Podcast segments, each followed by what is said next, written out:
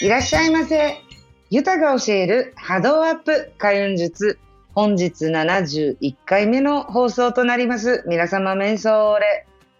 はあ、さ、おかよ、どこ行ってたかねと思ってる人いますよね。皆さんお待たせいたしました。新年も越し、ななんと、旧正月も越し、やっとこさでございます。すいませんでした。水星逆行のせいでもございません。あの、スマートフォンをね、何回も何回も人差し指でスワイプしてるけど、71回目が出てこないよっていうね、面白い連絡もいただいたんですけど、あの、逆行のせいでもない、旧正月とか、あの、スマホのせいでもない、私でございます。どうもすいませんでした。お待たせいたしましたっていうことでですね、改めまして、皆さん、明けましておめでとうございます。はい。アスタビオな旧正月も超えてから明けましておめでとうございます言ったらなんか変な感じだねって思うんですけど、はい、もう本当、本当もうたくさんの方がね、あの、毎週金曜日楽しみにしていただいてて、あの、DM いただいてですね、連絡いただくんですよ。か、なかったですね、今日って待ってたんですけどっていうことでお知らせいただいてね、もう本当ありがとうございます。もうおかげさまでございます。ね。で、じゃあ一発目の話しようかなっても気合を入れたわけですよ。プロデューサーたちと、あプロデューサーさんたちとあのお話とかもいっぱいさせていただいてですね、もう超ワクワクドキドキなんですけど、実は私、今日の一発目のお話は、最近よく聞く、うん、もったいないと思うような話の中からですね、経験値についてお話ししようと思います。経験値。ね、いろいろ経験、体験するっていうね。例えば、皆さんね、いい出来事とかを体験したり経験すると、それって、なんていうのか、自動的に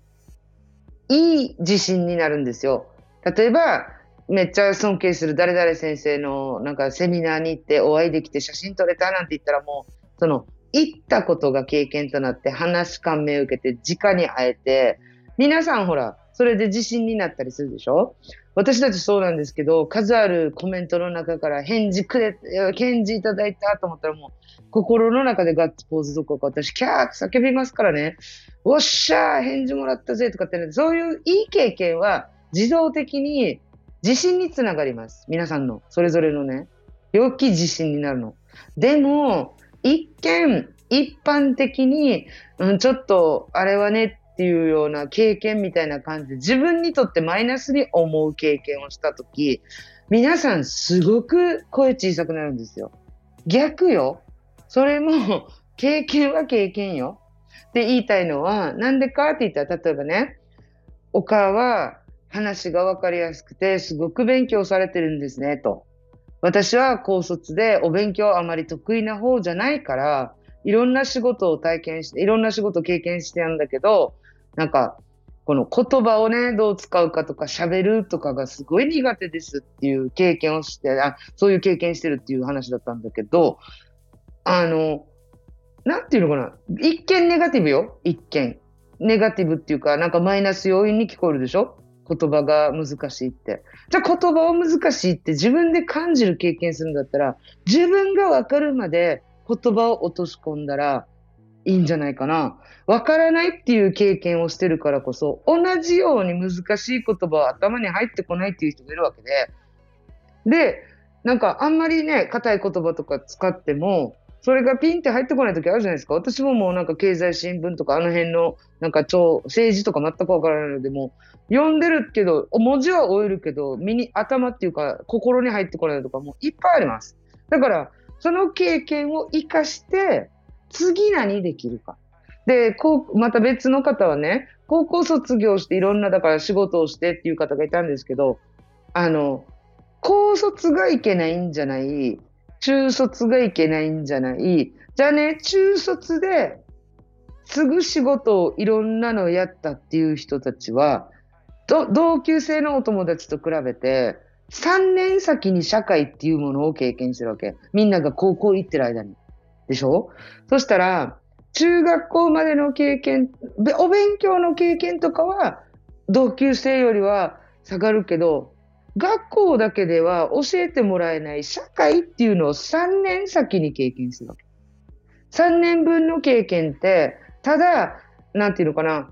あの、生きてるだけではやっぱりこの埋められないんだよね。なんでかって言ったら、じゃあね、3年分の経験とか今言ってるから、その3で話すると、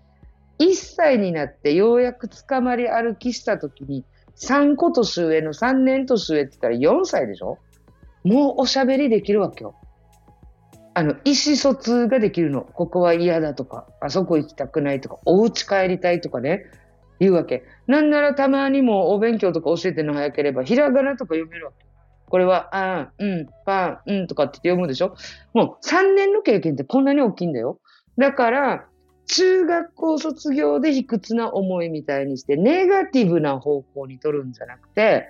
学校に行けた年なのに、就職を選んだから、その社会に出る経験が他より3年分も多くなってるわけ。ね。で、今度逆に離婚2回経験してて子供4人いる方がおっしゃったのも、私は高卒で2回離婚も経験して子供4人で、だからシングルマザーなんですって言った方がいたんですけど、2回、結婚も2回も人より多く経験してるから 2, 2回離婚するんでしょ？で、子供も私1人しかいないんですけど、私よりも3人も多く出産とかの経験してるわけ、妊娠の体験。そしたら、その、一見なんか悪く思うんじゃなくて、私にはこれしか、これだけしかない、勉強してないとか、あの、みんなが、周りのね、お友達とか同級生がやってたこととかと比べてどうのこうのって言うんじゃなくて、あなたがしたことをちゃんと、あの、体験してきたこと。他とは違うけど、私はこれやったっていうのを、あの、いい経験の話みたいに自信につなげてほしいんです。で、大学に残って、大学院まで行って、その一つのものを追い続けて研究したっていうの、これも経験だわけ。高校行って大学行ったっていうのも経験だわけ。だからどれも経験なんだけど、その、その経験を生かして、どう今を生きて、なんていうのかな、徳を積んでっていうのかな、自分が経験して体験して感じて思って、自分の身となり血となりってなったことをどう発信して、どう誰かを救ったり、誰かの助けになるかっていうのが大切なところであって。うん、だからね、これ、これ言われた時に、あの、私がしてない経験とかもいっぱい体験とか経験してるんだから、そこをもとにあなたがどう感じて、あなたが苦しいなと思ってる時にどう立ち向かっていったとか、どう切り替えたかっていうのを、誰かお友達にシェアしたりね、周りに言ったりすることで救われる誰かはいるはずだから、その、どんな経験でもいい。体験したことがあなたっていうキャラクターの財産になるし、セールスポイントになるんだから、見方変えてごらんって言った方がいたんですよ。そしたら、あ、そっかってなって、じゃああなたがね、2回目の離婚経験して、子供もこんなやって、どうやって今から育てていくんだと思った時に、どういう助けが欲しかったって聞いたんですよ。で、こういう、こういうふうにアドバイスしてくれる人がいたらよかったな、なんて思ったとかって、素直におっしゃってたのでね。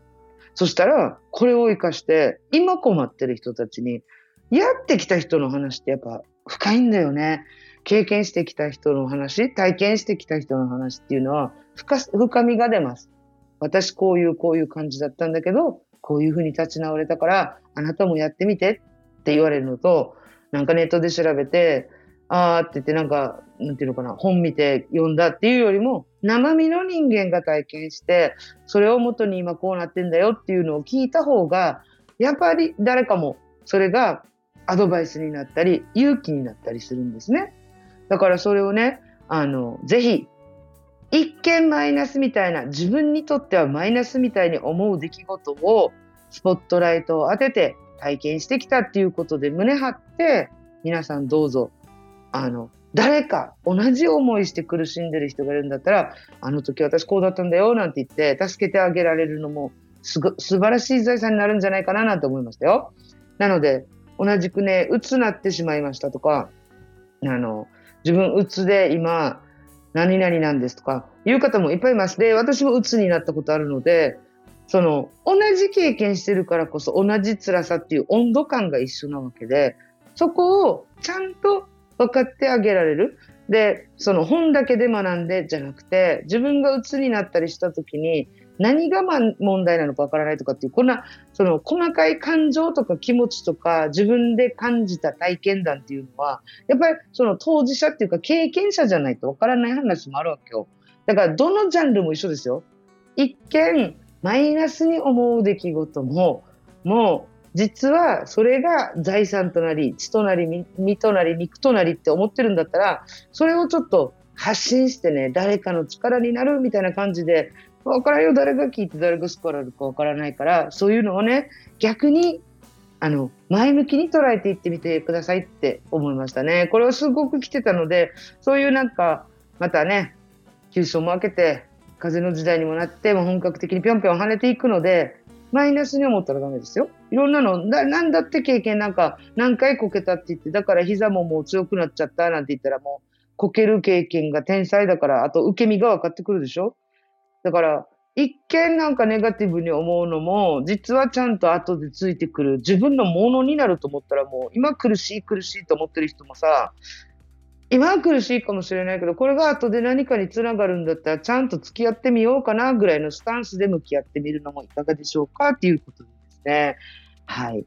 あの、どんな体験もね、あなたの財産となるよっていうお話でした。だから見方とか受け止め方だからね、あの、気楽にやっていったらいいんじゃないかねと思う。がっつりがっつりにこうしなければならぬだったら絶対もう何もかも苦しいから、皆さん、4な4な頑張ってまいりましょうということでですね、ここからはおまけ川柳。P だらけ。コンプラ知らない母との動画。っていうことでね、お久しぶりのおまけ川柳でもあるんですけど、もうこの前ですね、私、実家の母と動画撮らせてもらったんですね、母ちゃんにお願いして。そしたらよ、もうもう少しで80とかだからさ、この固有名詞とか誰かの名前言っちゃいけないはずなのに、もう、バンバン言うわけをして、動画撮影だから私もニコニコ笑って、あの、ちょっとね、おすまし顔じゃないけど、あの、いつもよりは、あの、もう、フル方言ではないじゃないですか、喋るときも。皆さんに伝えるように、YouTube の動画撮ってたので、そしたらもう、お母さんそんなのそっちのけでも、え、あんたどこそこの誰々のところに行った時にこんなだったさとか、ピー、ピー、ピーだらけですよ。もうだけど、あの、編集頑張りますので、そちらもお楽しみにしてください。マジでピーだらけ。もうコンプラ、コンプラ、あっちのね、何々さんねって、ごまかせばいるにもう、住所言う勢いやないかいっていうようなのもありましたね。はい、っていうことで、はい、皆様今週もということで、本当最後までお聞きくださいまして、ニフェーデイビルボディービルなんですが、もう一個だけお願いがあります。えー、今回のね、71回どんなことも経験もねあなたの財産となるんだよっていうことの概要欄の方を見ていただきたいんですよ。で概要欄の方にちょっとね皆さんに本当にお願いしてアンケートをちょ貼ってありますのでそのピコンってクリックしていただいてそのアンケートにお答えいただければ私とてもとても助かりますのでどうぞどうぞご協力の方よろしくお願いいたします。はい概要欄の方にアンケート貼ってございますのでもしよろしかったらアンケートにご協力どうぞよろしくお願いいたします。ということではい今週も最後までお聴きくださいまして、ニフェーデービルボディービル。この番組はクリックボイス沖縄の制作でお送りいたしました。